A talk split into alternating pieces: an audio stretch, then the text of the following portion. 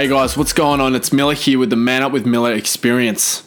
And I want to start by saying that your ex doesn't owe you shit. and uh, it might sound a little bit full on, right? A little bit extreme. But let me explain why. A big issue that guys experience, right, when we go through a breakup is this idea that, you know, we get in this mind frame of we were together for 20 years, we had three t- kids together, we bought a house, we had the jet ski, we had the land, we had everything laid out, and now she did this. I just can't understand how a person could do that after we've been through so much stuff together, right?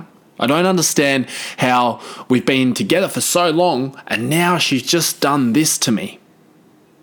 Now, the thing about this is, guys, that with people in general, right, and this is not just a woman thing, this is a people thing, the majority of the time we remember the thing that happened most recently, right? And the most recent thing typically is a bit of a shitty experience from either yourself or their own uh, experiences from the last maybe six months, tw- a, a year, maybe even longer. Your ex has probably been feeling pretty shit, right? She's maybe if you're aware of it or not, she was feeling unappreciated. She was feeling unheard. She wasn't happy, and all the rest of it. And you were probably feeling the same way. Maybe maybe not to an, uh, as an extreme extent as she was, but I, I dare say that you were probably pretty upset and unhappy in it as well. So it's human nature to be like, just remember the, the most recent shit thing, right? And then that tarnishes the whole experience right? You go to like some game and you were winning the whole time. Your team was winning the whole time. And maybe it even your team may have even won. But someone spilt coke down your top. Meant that you had to go home. All that you remember is the fucking coke getting spilled down your top and the guy being a dick about it, right? So it's human nature to remember the shit most recent thing. And from your ex's point of view, she may be even saying, well, actually, I resent the rest that I'm, I'm pissed off at you for the last six, 12 months. Not only did I not like it, but hey, that was a waste of my time. I can't believe I was with you for that long. Now, that's her mind frame that we're going through, okay? The lens that she's seeing through, because it's important to understand this for when you're understanding, you know, other people and being able to communicate with them and being able to compromise with them. So from your point of view, you're over here saying, "Hey, we had these many, many years together of good, fun times. Yeah, maybe the last little bit wasn't that good, but fuck, remember the rest of it? Remember our three beautiful children, our 20 years of marriage or being together, the house that we bought. That's got to stand for something right? That's got to be- see some kind of brownie points. From her point of view, she's like, I've been with this man for 20 years. It's been a waste of time. The last two years, I've hated every moment, and I'm glad that I'm free of it now. And now I'm going to make life, you know, I'm not going to make life easy for this man. And this is, again, this is not all women, definitely I've you know I've experienced this and with other guys as well that I've worked with. So it's important to remember that from her point of view, she's like, man, this was a fucking waste of time, and I'm angry that this happened. And from your point of view, you're like, God, can't you owe me something here? You owe me a little bit of brownie points. Can I get can I catch a break for something here? I can't believe that we've broken up because of this stuff. Like, what about everything that we had? What about everything that we built? and it's not being met with the kind of uh, you know the response that you're expecting. Because she doesn't give a shit. She could not give a shit if that's the way that she's thinking.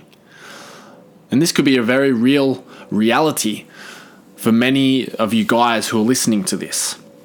So when it comes to you guys breaking up. It's important always, and with anyone, any kind of conflict, it's important to recognize their lens of the situation versus your lens of the situation. And not because they're right or you're right or anyone's more correct than the other, but just so that you have you speak the same language, right? so that you can make up for the things that she's actually pissed off about. Because if you're over here talking about, oh, what about all the things that we had together? What about the life that we made? And she's like, you made me miserable for the last two years. You made me so I, I couldn't have put a foot right in the last six months, right? You guys are talking about two completely different things, right? And so you've got to be able to meet in the middle. You have to be able to say, oh, actually, I can understand where you're coming from there.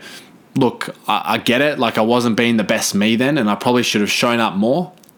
How can we make this work? What can I do to make this fixed, right? And I mean, I mean, she's probably definitely got her mistakes as well, right? And you know, no one's completely blameless in in any of this thing, but it's important to think about both of the situations. And you just don't want to get into the trap of just thinking about this whole thing from your lens and thinking that she owes you something thinking that she owes you a second chance or that she owes you, you know, a certain level of respect or she owes you a certain level of, uh, you know, dignity in this whole thing.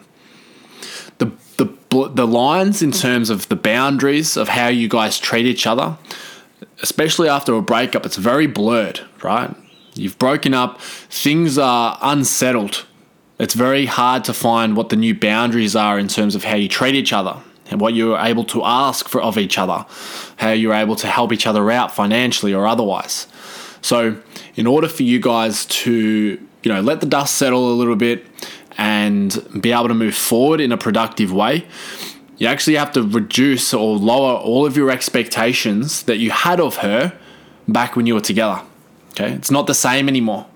The, the lines are blurred. Everything is a, bit, a little bit uneven and unsettled at the moment. So, in order to really be able to move forward in this whole thing, you've got to drop the expectations, lower the um, expectations that you have of her, how she should normally react, how you um, are able to interact with her. And just come at it from a really respectful, kind of business like place, is what I normally say when things are a little bit up in the air and volatile. So it's important to remember this, guys. She doesn't owe you anything. When you're coming at this, understand her lens of the situation so that you can speak the same language. Not so it, you're telling yourself that she's right or that you're wrong. Right, but you need to be able to speak the same language. You're speaking different, you, are arguing about different things a lot of the time when you're when there's problems around. Um, so yeah, think about it from her view, lower your expectations, move forward in a productive way. That's it for this podcast, guys. Hope it's helped. As always, check us out on Facebook, Instagram. Uh, we've got a yeah, Facebook Live every Tuesday night, 6:30 p.m. Australian Eastern Standard Time, and we'll go through something live with me on the video, and you can interact with me there real time. So, love you all. Talk soon.